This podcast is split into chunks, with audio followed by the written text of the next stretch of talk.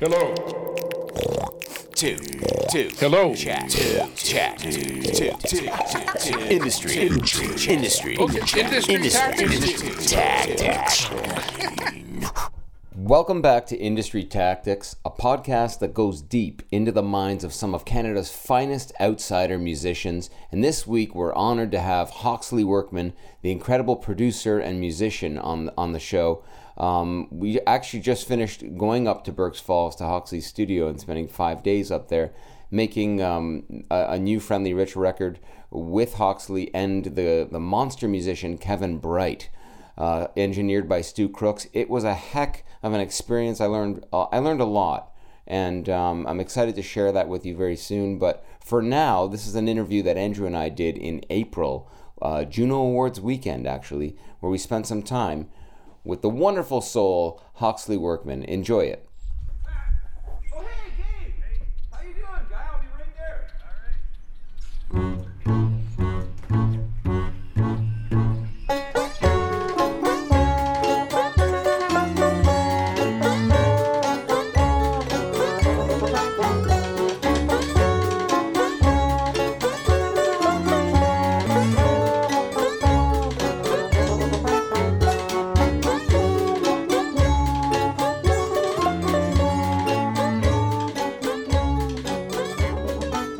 I Given a lot of things thought. I'm giving a Okay, lot good. of thought. double check my mark here. Oh, this is per. We're making perfect time. Is it good? It's decent. Let me make sure everyone's good. You've been giving that some thought, eh? Let's talk about this. Other st- I've been giving Okay, a lot good. of stuff thought. Okay. Yes. Yeah. Yeah. I love since I saw you last. Check, check, check, check, check, check, check, check, you, check. you bought the book, the um the me- you bought the meditation book, the David uh, the David Lynch. Yeah. You read it in 15 minutes. Yes.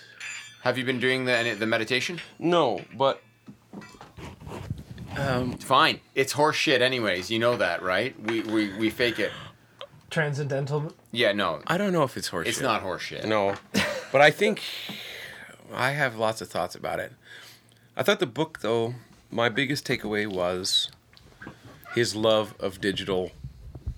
His love of digital, where we're all in the you know in the music business, lamenting the good old days of like how things used to be. Yeah. he seemed to be ready and willing to embrace and loved digital as a platform. So I liked that. I liked, and he went into like why he likes it, mm-hmm. and he likes to be able to shoot for forty or fifty or sixty minutes at a time. He likes Yes. the ability to edit.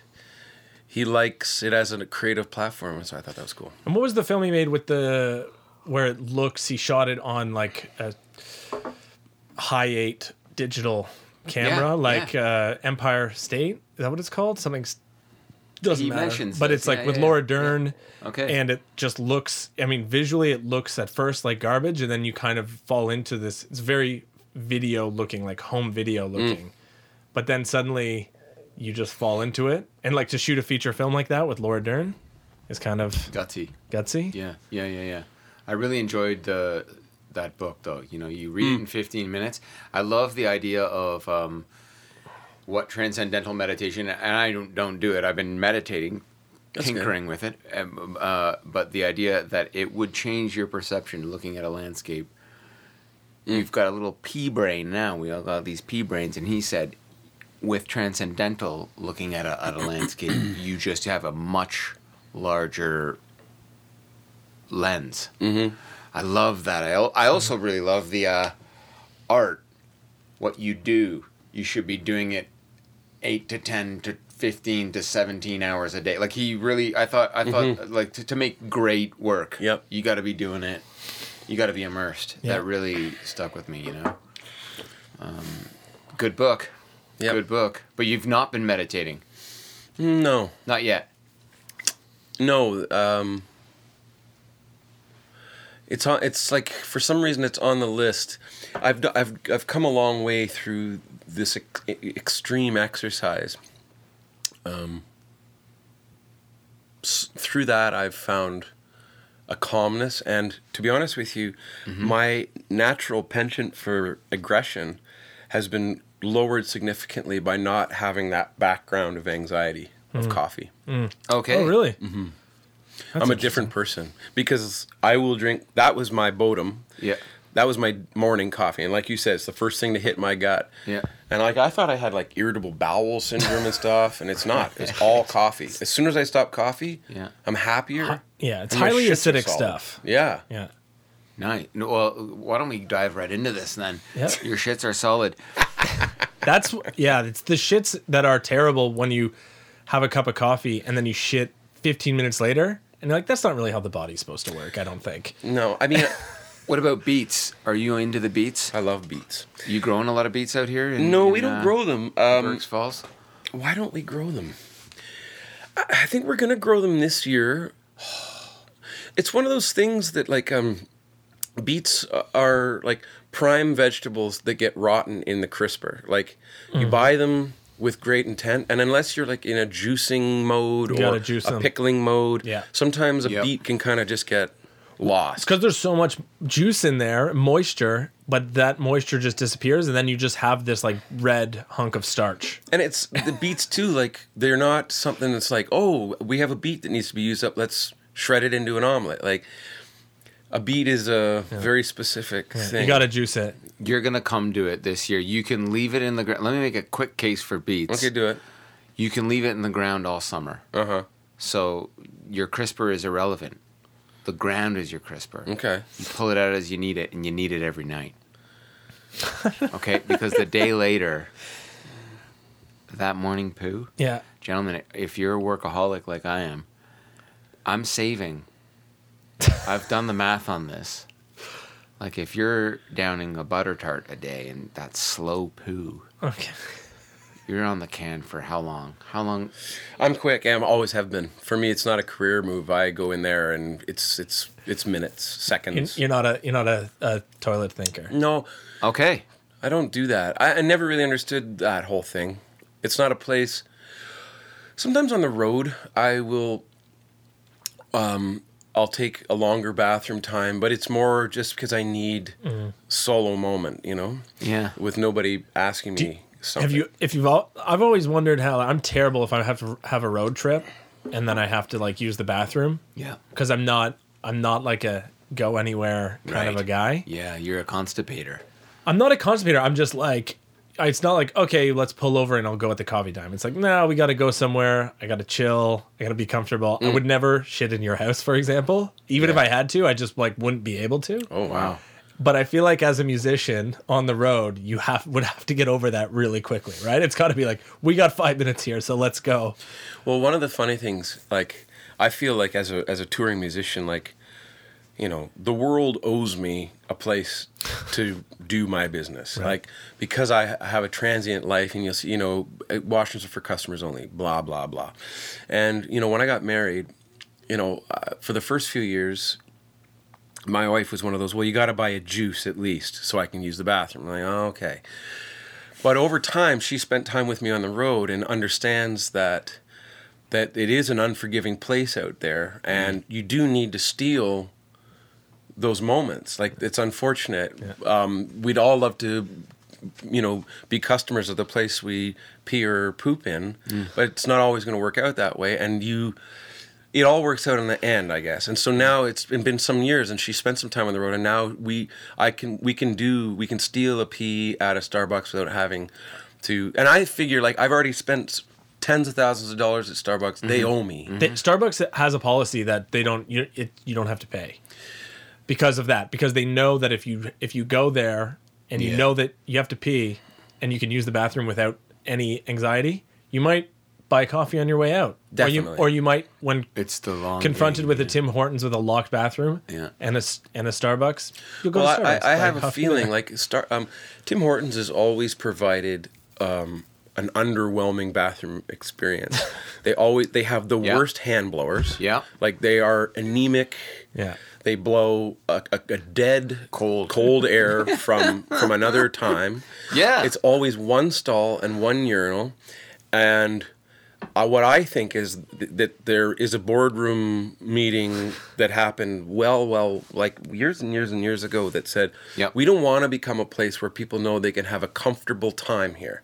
we want them in and out and that bathroom experience. They've only just started to put those accelerator type um, hand dryers in, but for the most part, it, they the whole experience of, of using their bathrooms is is underwhelming t- or below. Are you fascinated by the idea that there's a boardroom uh, around all these bad ideas? Like, I love the concept. I Isn't think- that fascinating? Like, I constantly think of the boardroom. I- yeah, let's make a really bad decision collectively and fucking share it with. yeah, and we're gonna believe in it. Like, but Eh? that just, I mean, that's groupthink, and and I think you know corporations are these entities that have no, um, that are unaccountable for that reason alone, because it to make one bad decision needs twelve men in agreement that this bad decision is a, the, their collective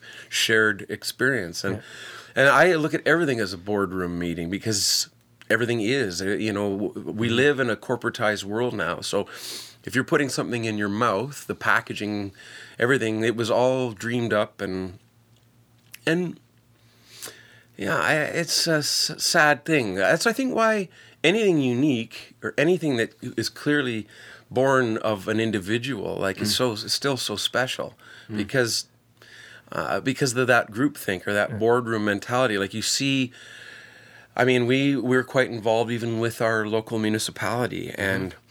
You, you you see the difficulty in arriving at consensus, and it's like wow, like getting humans on the same page Yeah. Even if it's for something that is a small idea or a small Yeah, yeah, move yeah. it's difficult and complicated. And um and two like i've lived as a you know self-employed for most of my life. So i'm used to making my own decisions. And yeah the idea of consensus is i'm just glad i don't have to live with too much consensus building in my That- my day to day That's a perfect segue into the fact that Here we set are. the scene. We're this is that was the warm up. We're the best uh the best podcast yet, might I say, right? And like we Says already that every- talked every, episode. we already talked about uh, dumpings, Yeah. the speed of our dumpings, the prioritization and and, uh, and democratization of our dumpings. Uh, we're here in the in the Hawksley Workman studio, Home studio. right? home studio yeah yeah Yeah, it's hot it's very special to be here with you. Thanks. I'm glad you guys came and Yeah. Thank you for opening your doors to us. So awesome. Um, what I want to know is back to that consensus. So you work alone, obviously. Most times, So when when you have sometimes with consensus you can bounce an idea and someone goes that is a terrible idea and then you kind of immediately go "Y- yeah what was i thinking as a as a artist working alone in your home studio a bad idea can have legs. And do you ever feel like like you don't have have a consensus or, or a, a a sounding board? Or do you feel like you have good taste but like your taste is pretty precise? I don't really. It's funny because that feels like kind of a bit of a hipster type question that I've been thinking a lot about music criticism and the way that music is criticized. And and typically I don't believe people have a real opinion of their own. I think that music has always been a way to find your tribe and once you find your tribe you buy the t-shirt and then you feel that collective ownership of the music and that music then defines your tribe and then mm-hmm. and, and so when I make music, I think I've I, my records are are uh, are a 3D depiction of all my bad decisions, of all the reasons why you know critics will take me to task and like I love what comes out of my body and I really rarely judge it or criticize it, and um, I always just think it's great. Like that's like which I know is um it sounds glib a bit, but no that's that's totally justified. That sums I, up uh, a lot. I've never really been one of those artists who sits back and and is critical about what it is I'm making. It's funny, a, a friend of mine That's who a, is- that's a real talent, though, right? I don't know. Oh, come on. Otherwise, you'd be stuck and obsessing. And now Yeah. I'm not saying that you don't obsess and I- take I- pride. I'm just. a friend of mine who's a, a mentor really Mm-hmm. uh, he's a he's a successful man who I love and he usually gets me and he said the other day he was pitching me to do a film project and I sent him a couple of my records and he's like, I get where you're, rec-. he said, I get where you come from. Like, you're not, I, I said, I've never made a masterpiece.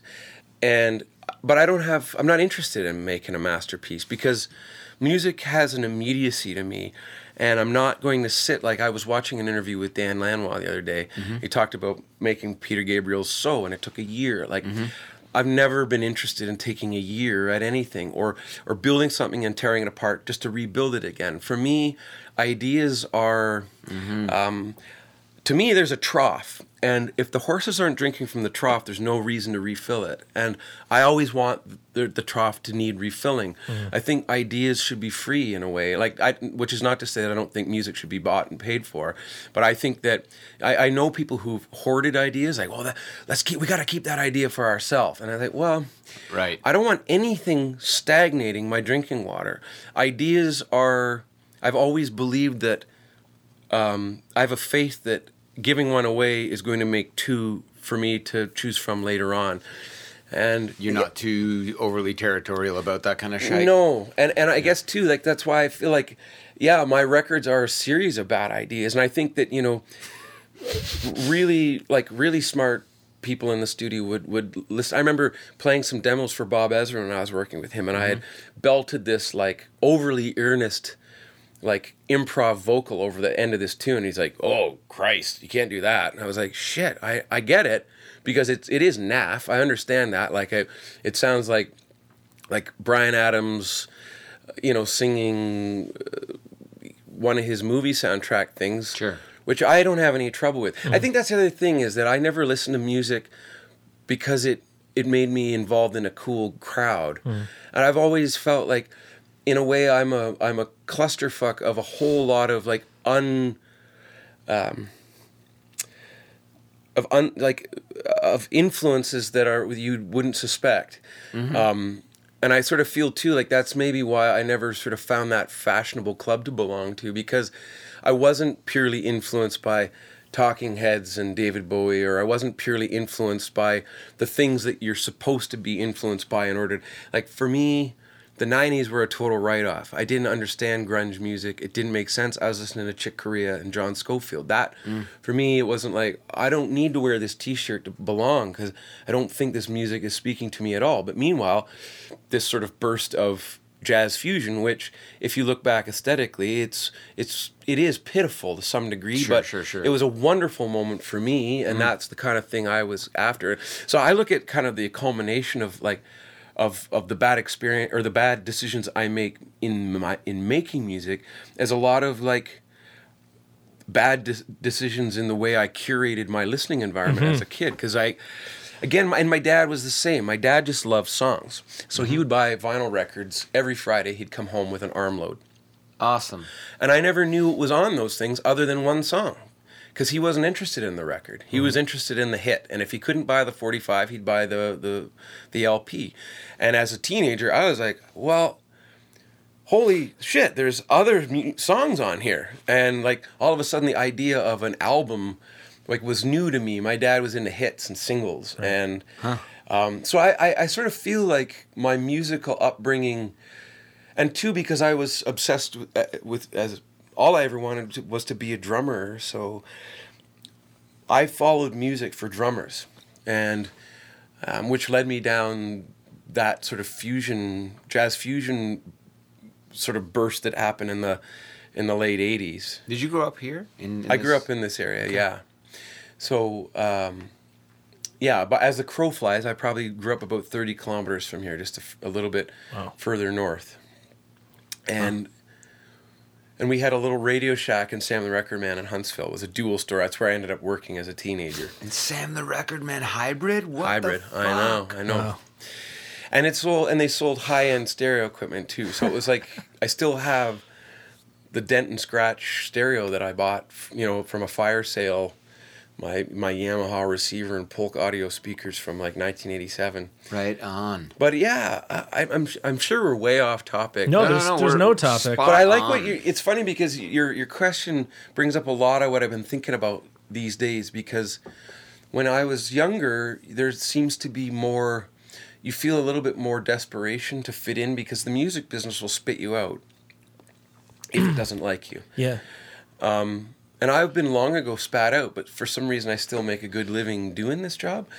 And so I look at like the really, I read you know the a lot of music criticism, and it's really it's it's fashion centric in the way that music is criticized, and I think that in a lot of ways that sort of glib criticism in the style of like British British music press, especially the NME, like it doesn't it hasn't done a great service to people, and I, I think you start to see the lack of confidence in in that critical analysis because it it is that in and of itself talking about um, boardroom thinking it's mm. group think in a mm. way and and mm-hmm. there's there it's it's you know when I, I this idea of well, guilty pleasures I was on Twitter the other day and there were people talking about guilty pleasures with music. And I think mm.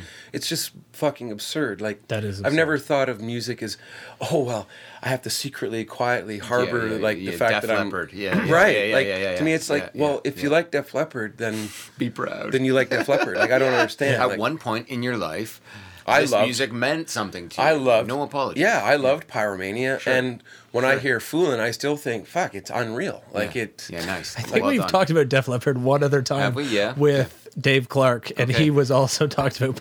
Yeah, Yeah. exactly. Yeah, well done. Well, yeah, I don't. Uh, I don't have that. I don't need to have the music define. Like it's. I, Yeah. I, it's. Right. It's not. It's not going. It's not a T-shirt that I wear that I'm looking for tribal acceptance. Mm-hmm. We're out of high school, people. A little bit, I mean, yeah. So- come on. But so it's kind of like you're a sounding board for yourself. You're just like what comes off of you or what what music comes into you. If you like it, you like it. That's it. There's no It's- it's- there's no committee. There's no like what did you think of that? Mm-hmm. It's just Yeah. I like if you want to be my lover by Spice Girls. I like that song. It's just I'm a No sounding board for myself. Yeah, Yeah. for you your know, own taste. Music for me is is so it's so physical.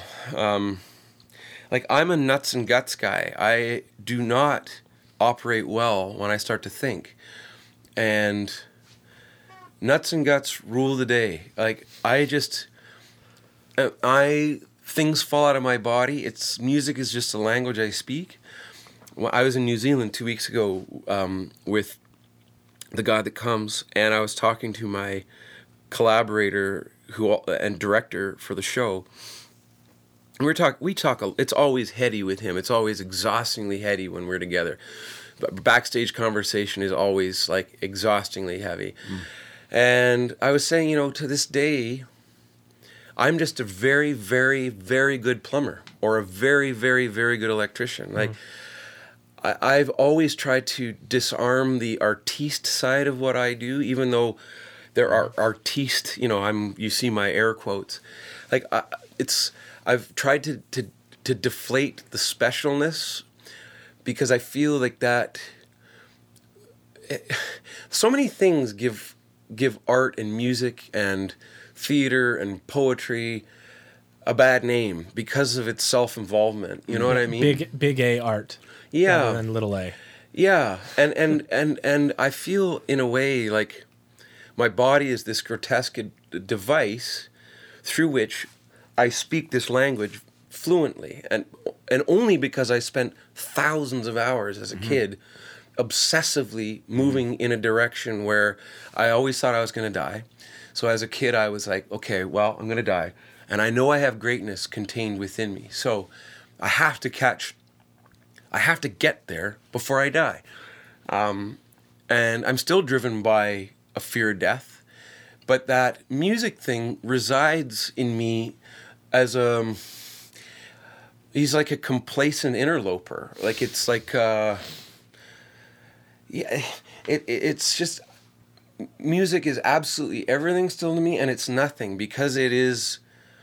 I think if you probably speak fluent if you speak two languages fluently, you're not impressed by the presence of that second language. It's just like, well, it's just there. Mm-hmm. Just like I'm not impressed by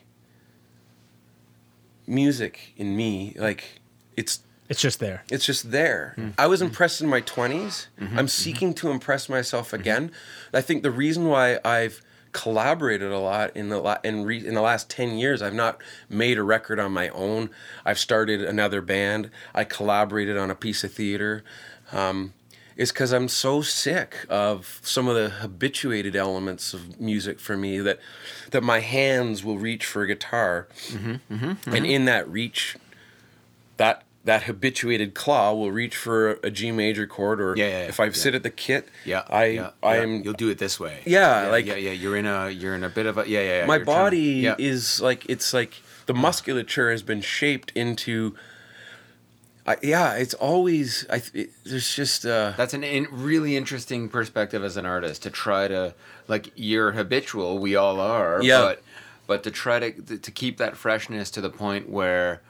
Like I, I just heard a really interesting interview with uh, Dweezil Zappa, Mm-hmm. and he was talking about Frank Zappa saying if you had one, it- this was on the Marc Maron pod, podcast, and he says something like, if if you had one question he could ask his father was, how with 12 notes did you not repeat yourself? Or you know you know that, that concept of trying to always look at something from many perspectives and not you know you know what i mean? I see you as seeking like they, mm-hmm. we hear this a lot about artists. Are you seeking or are you in a pattern and just kind of honing that what's comfortable?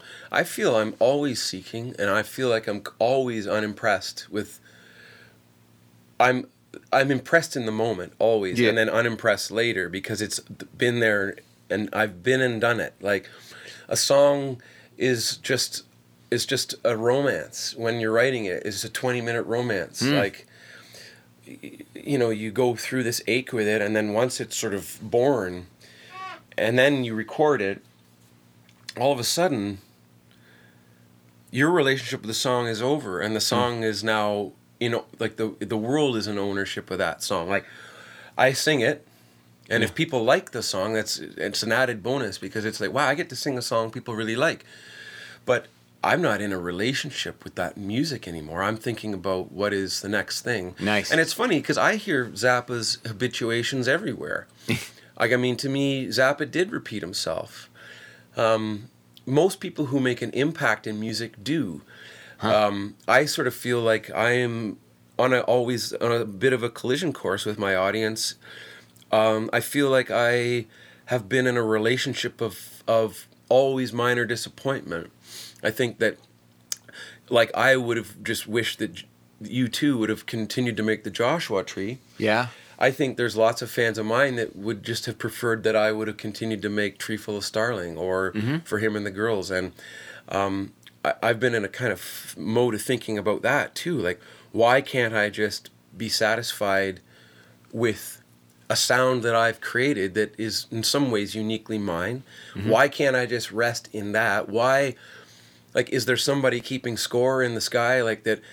look at how he was uncompromising and remained so punk rock. Like three points for him. Like, you know what I mean? Like, or I, is that almost like self uh, deprecating to be like i've got this thing people love it but you know what i'm not interested in it are you is there is there something there that's really interesting Well, you know, i don't see it I, i'm with you on that i think push forward and go where your voice needs to go Yeah. but i mean but you're that guy.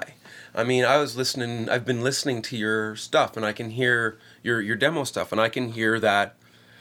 You know, when you start to venture into territories that are alien, you are alienated, and you are alienating. Like it's I wanted to ask you, do you feel like an outsider with making music? And I mean, I see you as right in there doing your thing. You're in our country. You're doing. You're in our world, right? Like, I feel like do an you outsider. feel like an outsider? Yeah? Absolutely. That's interesting to me.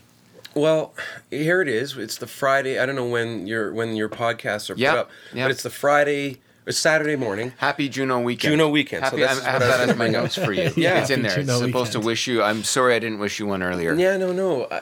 So I woke up. I was told you I was up at four this morning, and Yeah. I have a an unhealthy an unhealthy addiction to Twitter, Yeah.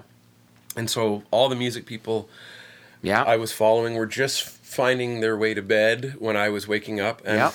I thought it's ju- it's another Juno weekend that I'm not at the Junos. I've won three Juno awards. okay. Um, I am under no illusion that I that I belong to that community. I'm under no illusion that I'm not willing to play the game. Mm-hmm. I wanted to be in the gym this morning at 8:30 cuz my trainer was going to attack me as she always does Yeah. with uh, with uh, she's sadistic and vicious and like and Yeah. and I needed to like my priorities are changing and my ego is is always been a healthy it, it it's a there, there's a healthy enormity to it Yeah. and I was built I was built to run the gamut and win the game I'm extremely competitive so there's been a lot over the years of of of of being meditative about my career and about being happy that I am who I am. I went and tried to conquer the world and and was almost famous in my late 20s and played that game and um, I lost my hearing in France and went into the hospital and canceled the tour and it cost me tens and tens of thousands of dollars to do it just because I felt like I needed to save myself and come home and recenter. Hmm. And I never, and that summer I was supposed to tour with Bowie through Europe and Scandinavia, and he had his heart attack. And it didn't, so that kind of went away. Whoa. And then all of a sudden, I started to back away from that edge. And it's taken some time to feel, to find that to to renegotiate my with myself my feelings of what success is and what success means to me because like I said like I mm. knew from a young age that I contained something important I mm-hmm, thought. Mm-hmm. and I knew that music was my thing and I knew it from so young. And growing up in the middle of nowhere I practiced my face off because I believed that I had to arm myself. I just figured that city kids were well in, you know, they were mm. well in advance Yeah. of me and that I was going to come in and needing to be competitive and and so yeah, so the Junos happen. Uh, it's another year that they happen and another year that I'm not there. Yeah. Yeah. And but I don't belong there right. and I don't belong. I, I've always been too too normal for the cool kids and too weird for the normal stream. So I've operated in my own realm in a way. I haven't belonged to the cool scene because I'm too earnest. You know, that's I think with you too. Rich, you uh, like you you you puke music out with an earnestness, and the thing with earnest people, it's the reason why cool hip people don't like Bono. And I mean, I don't like his band anymore, but at a, they they did at a time mean a lot to me. Mm-hmm. And you know, you get those glib people on the sidelines going, "Oh, look at that preposterous singer! Like, try thinks he's going to save the world." And it's like, cool people can't be earnest. You either one or the other. Recalcitrance and holding your cards close to your chest mm-hmm. and being reserved, that mm-hmm. allows you to play that part of somebody who is cool. It's not me. I am um I'm a spiller. I'm a an overfilled bucket of water that's always gushing on something. And so my earnestness prevents me from being in a certain club. But and you're absolutely necessary. I will say that like I was one of the notes I made was like reflecting on coming up here was like how I got to know you and and and your the phone call the day later. That's very fucking abnormal and doesn't happen too often in the bullshit kind of happy Juno weekend to, that we're that we're enveloped in, right? And and uh, I find that to be I've told you this many times and really super inspiring and I think you need that we need like you you made a call to me the day after a, a show that you had checked us out Right. at and I thought that was really special and it said that you're it kind of made me feel and still makes me feel knowing you and, and collaborating now uh, that you're not alone as as that outsider that the outsiders have a place and a, a fucking important place to push y- you know if you start re- reflecting on the boardroom kind of thinking and mentality like uh, I, I see way more importance in uh, in kind of preserving that voice uh, and and and the outsiders right i think there is a place and and now with technology being kind of at a I think across a bit of a crossroads over the last few years, especially, makes it a lot easier to celebrate and and maybe even I just think keep up the voice of the outsider, right? I I don't know. Yeah, I, uh, I, I feel and appreciate. Well, I appreciate w- the things you're saying, and um, it's funny because I just have been communicating with Sarah Slean again after after years of, you know, we made that great record together when we were kids, and I feel like she's been uncompromising always you know she's an uncompromising artist and i'm ex- we're talking about working together again and and i'm really excited and i you know I, i'm a you know i was born a grumpy old man in a lot of ways and and and and then you know growing into my grumpiness Yeah. like we came from a time in Toronto. I remember seeing you at the Cameron House, that time you're talking about. Yeah. And came from this sort of, it's it was a sort of a non-epoch or like a an uh, it wasn't a, a defined watershed in Toronto. There was these unique voices that never came together to create a community that journalists could write about to call it a scene, like what happened ten years later in Montreal. Hmm. All of a sudden, Canada was put on the map. Thanks, Montreal. But in this weird time in Toronto, there was the Spookey Rubens, the John Southworth, the you, Yeah. the me, the Sarah Sleans. Like even even Rufus was an echo of a cabaret pop thing that was happening in Canada that never coalesced in that way that a journalist could have went, that was our cabaret pop era, you know? So in a way we had these disparate mega talents Yeah.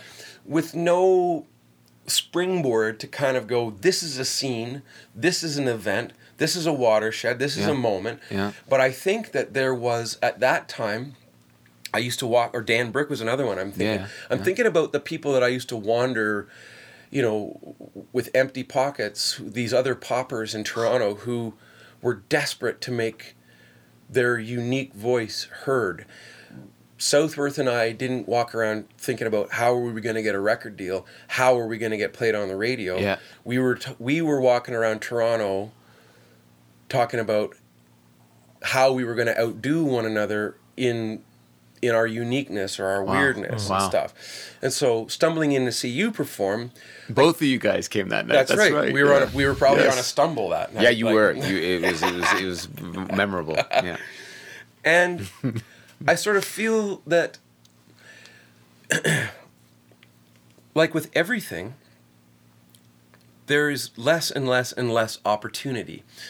So, with less opportunity, as applied specifically to the music business, I think that artists are being forced into compromise sooner. Like, I think that the hmm. compromise element is is a part of the creative element now because it's like okay we're only going to get one shot and we Yeah. have these two you know avenues through which we can we can try to run this gamut and and and or run this gauntlet and try to try to get it in you know what i hmm. mean Yeah. I, s- uh, and I sort of feel like the uniqueness part. And again, I think too, we didn't grow up with the internet, so I have a real, I have a an innate trust now of people who didn't grow up with the internet because it meant the things that they learned came hard earned. You know. Like the porno conversation we were having we- earlier. we- We were talking you about the Sears catalog, Before you came, we really got into it. Yeah. I mean, not, Sears not- not- catalog yeah, and yeah, yeah. paper Well, porno, Talk about paper porno and, and how innocent it was, you know, and all, all that. and know, then like what it must be like now must be world, fucking yeah. terrifying. Yeah. You kids must be traumatized by their first Yeah. internet Oh, I, excursions. I think it's one of the great. I, I think it's. I think that's one of the big conversations that's not happening.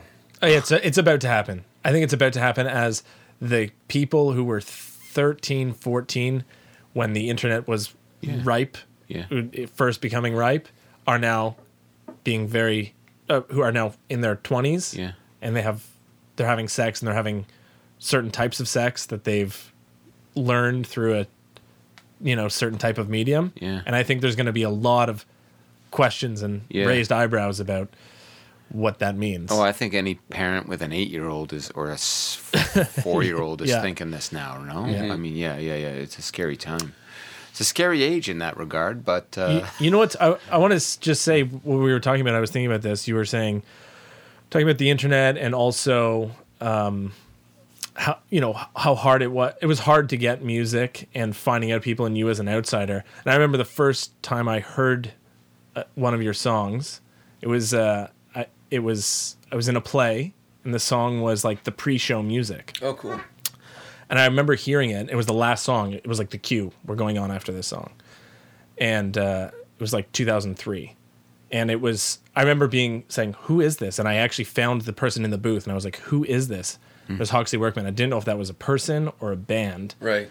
And then you, Google didn't really exist that Yeah. well. I mean, it was, but and it was like, how do I find this? And I eventually got it. I got the record and I got the song, and then I was kind of protective of it because it was spoke to me, and I didn't necessarily. I liked it when other people didn't know it. Not to be like cool in that way, but it was kind of like Yeah. it was like this is my song and this is my album and and uh, it's it's not necessarily cool there's i think there was a certain it was you me and the weather and for me there was like a certain non-coolness about it Yeah. and then and then now you see like what in your shows people singing that song and even still i'm kind of like oh they shouldn't know that song Yeah. That song's mine it, it spoke to me in a real way Well, we want that possession of our artists. Like, I think about Bruce Cockburn for me is like my my guy. Like Yeah. he's. Yeah, I see this. Um, it's funny because when Bowie died, I got a lot of phone calls that day to like wade in on. Is it weigh in or wade Wait, in? wa- wa- It can wait. be both. you can be both let's do Yeah. both yeah. because I I think a lot of people just assume that he was my guy, and Bowie wasn't never really my guy. I I love the hits, like I'm a hit, uh, but but Cockburn is my guy. He's the he's of anybody I know. I know his music top to bottom. I know it better than my own. So I feel an ownership of Bruce, and if Bruce made a record that I didn't like, I felt that, that it was a personal affront. You know, I think we want that, and I think that when music does speak to you, that you want to share that unique feeling with the with the person who made that music, and you don't. It's so intimate. It's so it's such a. And you and I think too, like you want to, you want your feelings to be recognized and to be, um, to be witnessed, but you don't want it to be a mass experience. I remember my buddy and I um, traded some tickets to a scalper in Toronto to see Peter Gabriel during his Us tour. Mm-hmm. And so we, with a little bit of money and the tickets we had bought initially, we traded up to the third row, and I was right by Tony Levin. Whoa.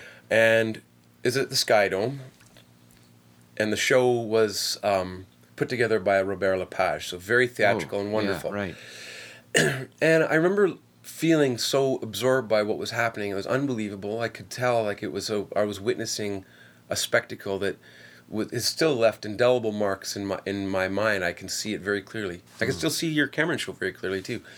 Um,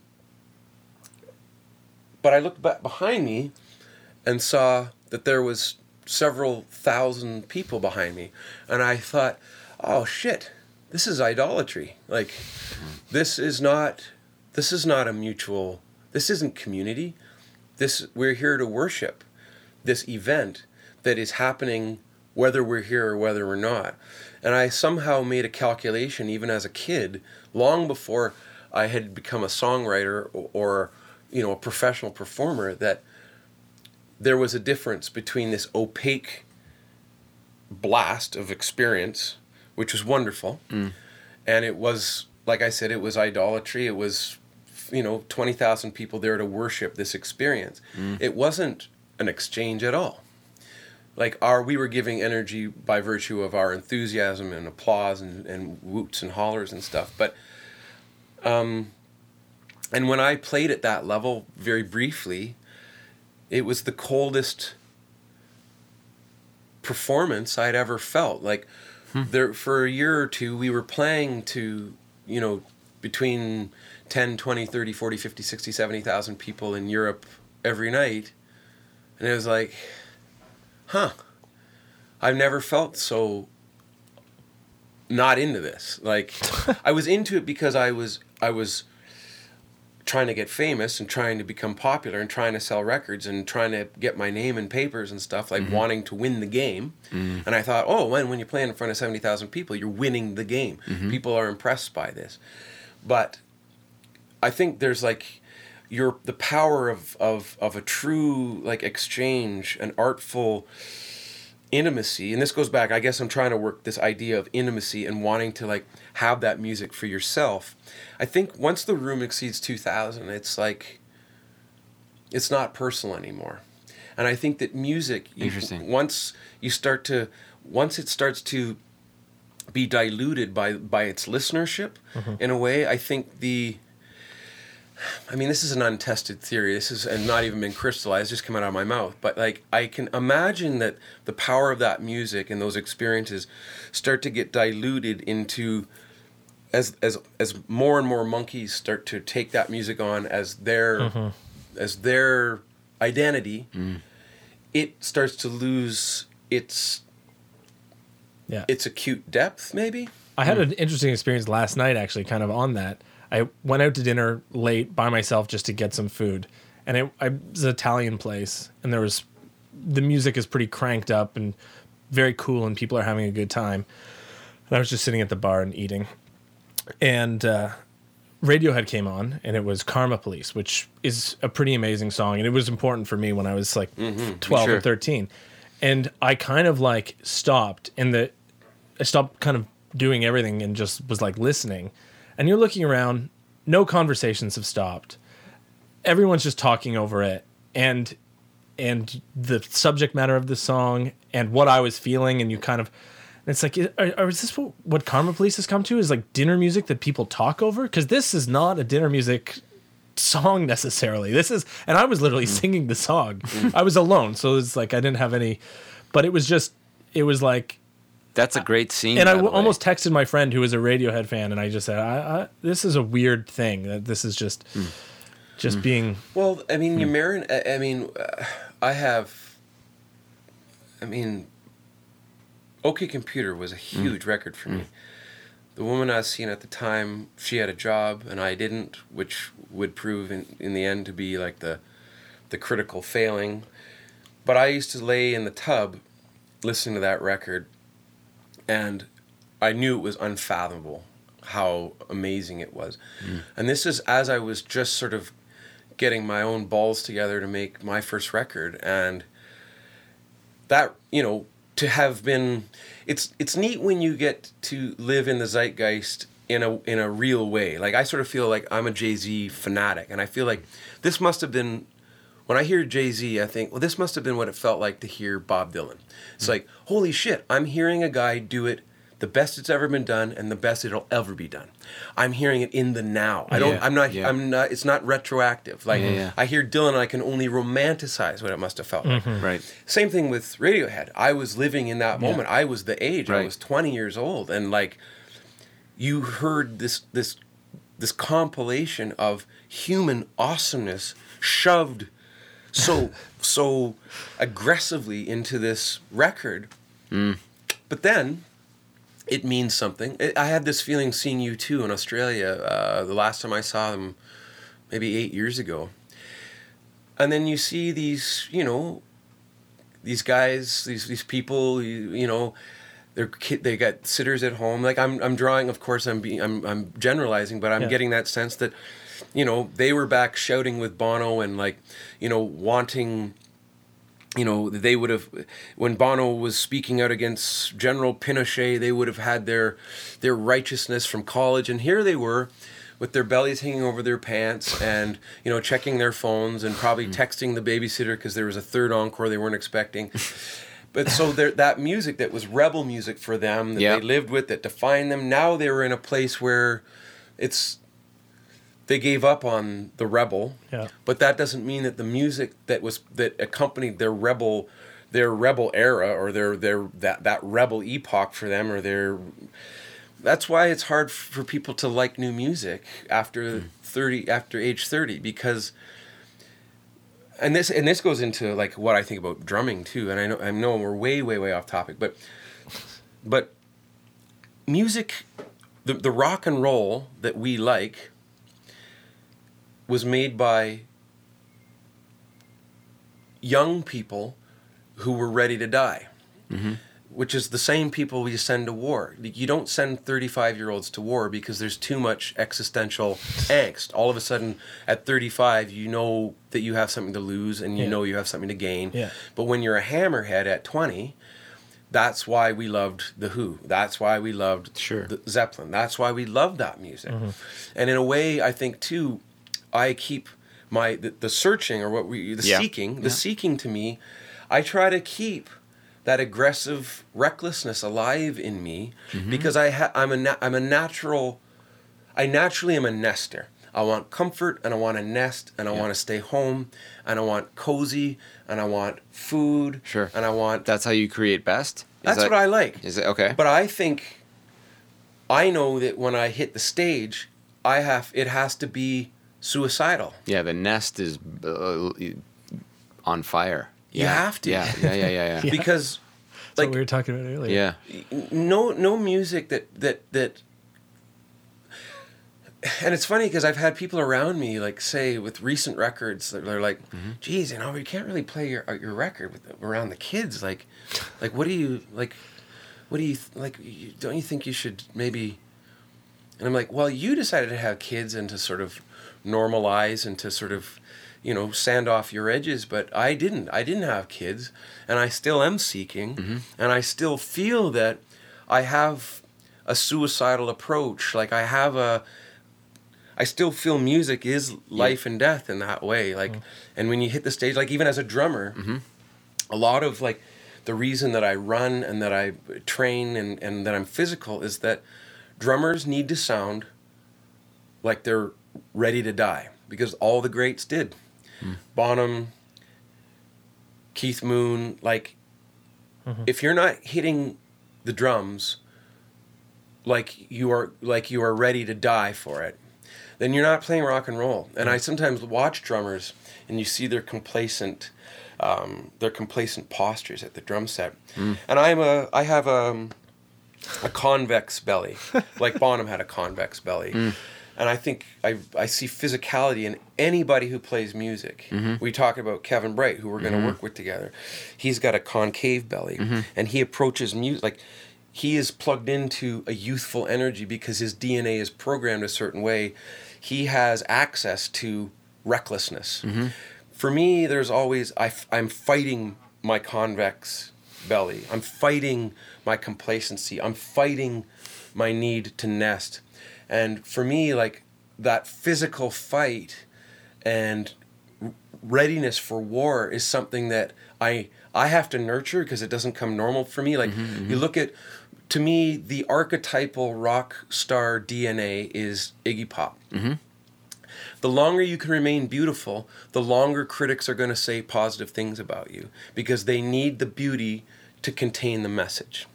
So Bowie stayed beautiful forever, which is why we believe in in the religion of Bowie. Mm-hmm. You know, Paul Simon, who was losing his hair and he's only four and a half feet tall mm-hmm. and he wears a weird baseball cap when he plays, like mm-hmm. like he's left that realm where fashion or music criticism they won't they can't take him seriously because he has no beauty left you know? Mm. Like the beauty element and that archetypal spirit like how do you remain skinny and beautiful and self-destructive and Yeah. like you have to in a way keep containing all the elements and juggling all the elements of that archetype bowie checked out after his heart attack because that was it. Mm-hmm. Mm-hmm. Mm-hmm. Like the archetype of and he knows what archetype's all about. He knows what artifice is sure, all about. Sure. and i think that the body and the full head of hair mm. and these things that are elemental to the way that we require the packaging of music because we require the packaging or the archetypal rock star Yeah. to have a certain body and a certain face and a certain head of hair because that's that's how we absorb it because there's a sexual there's a sexual relationship to that music which goes again to like not wanting to share mm-hmm. your the, the sexualized element of how we consume music mm. And the beauty element you want Jeff Buckley to be this tragic star singing hallelujah because he's so beautiful and he's so young and then he's gone you know Hendrix, so beautiful, so young, and then he's gone. Um, I was lamenting to my wife the other day mm-hmm. because I'm in this band Mounties where I mm-hmm. get to be the greatest drummer. Mm-hmm. Drums is that's it. I know that as when it comes if I, if I had to race any car, I'd race as a drummer because that's where I know I'm guaranteed to win the race. Mm-hmm. And so I'm in this band where I get to be absolutely myself. Yeah. And I have to sound 18. I can't sound Yeah. 41 Right. and I have to throw my body into it. And I said to my wife, lamenting, of course, as I will in my greedy ways, Yes. like Bonham didn't have to sound like Bonham at four. He didn't get he. he It was he not an opportunity. Not an Not- yeah, opportunity. yeah. How is he going to sound at forty-one? How what what did Bonham? I Keith Moon never had to sound like Keith Moon at forty-one. Mm-hmm. And I saw some footage of Steve Gadd playing the Yeah. Tokyo Jazz Festival, and he's seventy now. Yeah, yeah, yeah. And it's like Yeah. And? shit. Well, okay. we don't want our heroes to have to exhibit any fallibility. Tell me this. I am. I've been dying, and I had written this on the ding dong here. You mm-hmm. know it on the Yep. way up. I, I read it to you just now. How do you want to age as a musician? You've been talking about Bruce Cockburn, and you've gone through a lot of different examples here. What What does it look like for you? Like, is it like, like let's face it? If we're gonna go the we're marathon, let's hope we're in this as outsider marathon runners. Yeah, Yep. that's okay. I'm swimmer in my case, bad knees. okay, I love it. But are you uh like what does it look like for you? Uh, you we're gonna age, we're gonna rot, right? And Bowie is a great example to me of like, holy shit, like even that last ten minute tune is like a whoa, like I'm I'm I'm kind of down with a, a little bit of that religion there. I'm I'm kind of into it. I, mm-hmm. I, I really and that, just at the end, like I was really moved by the the outro, mm-hmm. the ending. How do you want to age? What how do you want to do this? Oh, man. because you can't be 18. I don't think you can, myself included. Like I, that's why I'm mm-hmm. choosing Sinatra, like redoing Sinatra records for Christ's sake, because I gotta, I gotta, I gotta bleed this thing out halal. You know what I mean? You uh, can't be, you can't be on stage. Although the Nihilist Spasm Band have done it for 50 years. Well, Noise music. I, mm-hmm. I- how do you, what do you, who do you look out at out there doing it now who have gone a longer distance than Jimi Hendrix? it's an obsession of mine. I mean, in the same way that I I obsess about body and body shape and DNA and energy and, And how voice. that, and how that translates into your music. Yeah, yeah. I, I obsess about the longevity. Um, I never made a million dollars, so I never, I've never been able to take a rest, and so I think in the in the lo- I think in the long term that's been of great benefit to me. Yeah. That I didn't win the game like I thought I was, which has meant that I've been galvanized to keep that competitive spirit. But as I do age, and I saw Bruce playing Guelph uh, about a month ago, Uh huh. and he struggled with certain things on the guitar. And I know because he's a perfectionist. I'm not a perfectionist. I know that for him, that must be a huge thing to carry. That the body, he came up with these complicated guitar, guitar parts as a 30 year old. Yeah. And now at 70 something, Yeah.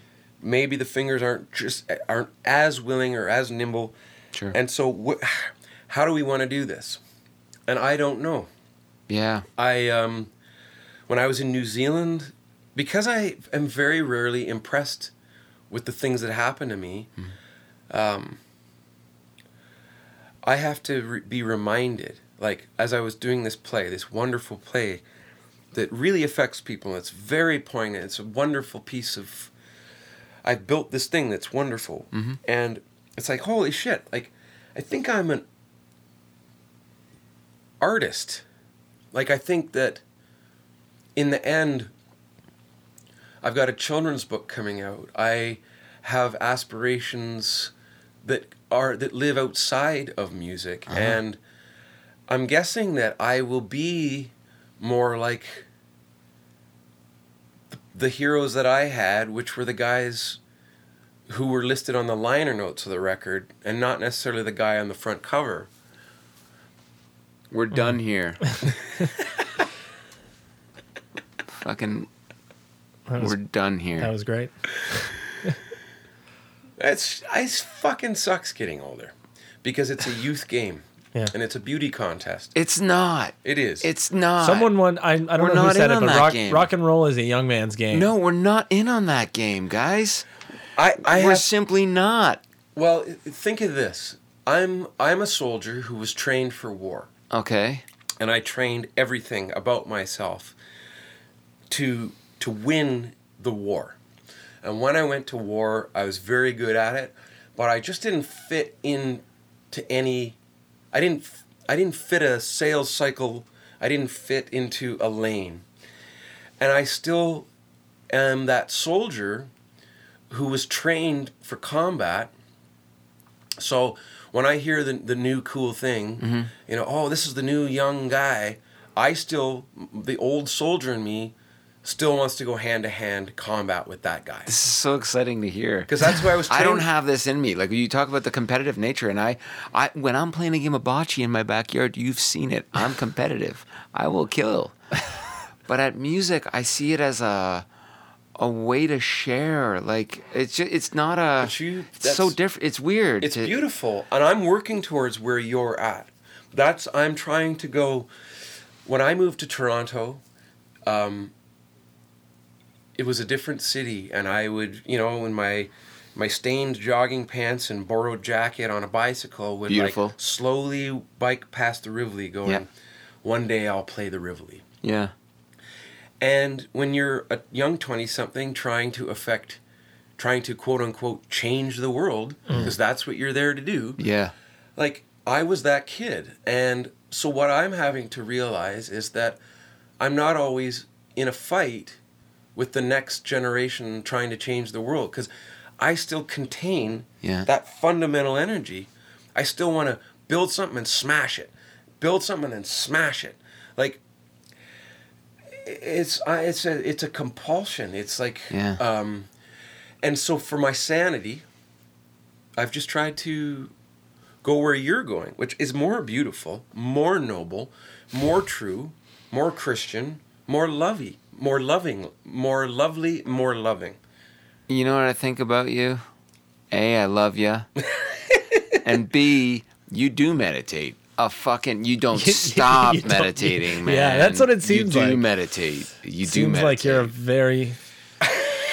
This man's had too much to think. I love it. I love it. I really happy Juno weekend to Happy you. Juno weekend to you guys. Um, man, thank you again for allowing us this pri- privilege. There's so many, so many takeaways, right? Well, I feel like we say this after after several of our podcasts that we've done. Is Yeah. we'll we'll pick this up later.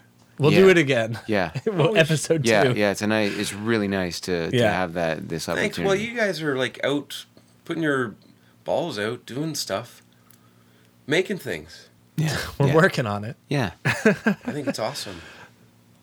for. Did you learn something?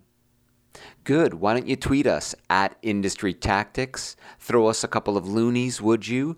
That you could do that at patreon.com slash industry tactics. And we'll see you again next time with a very interesting conversation we had with the famous painter and musician Mendelson Joe. Until then, goodbye.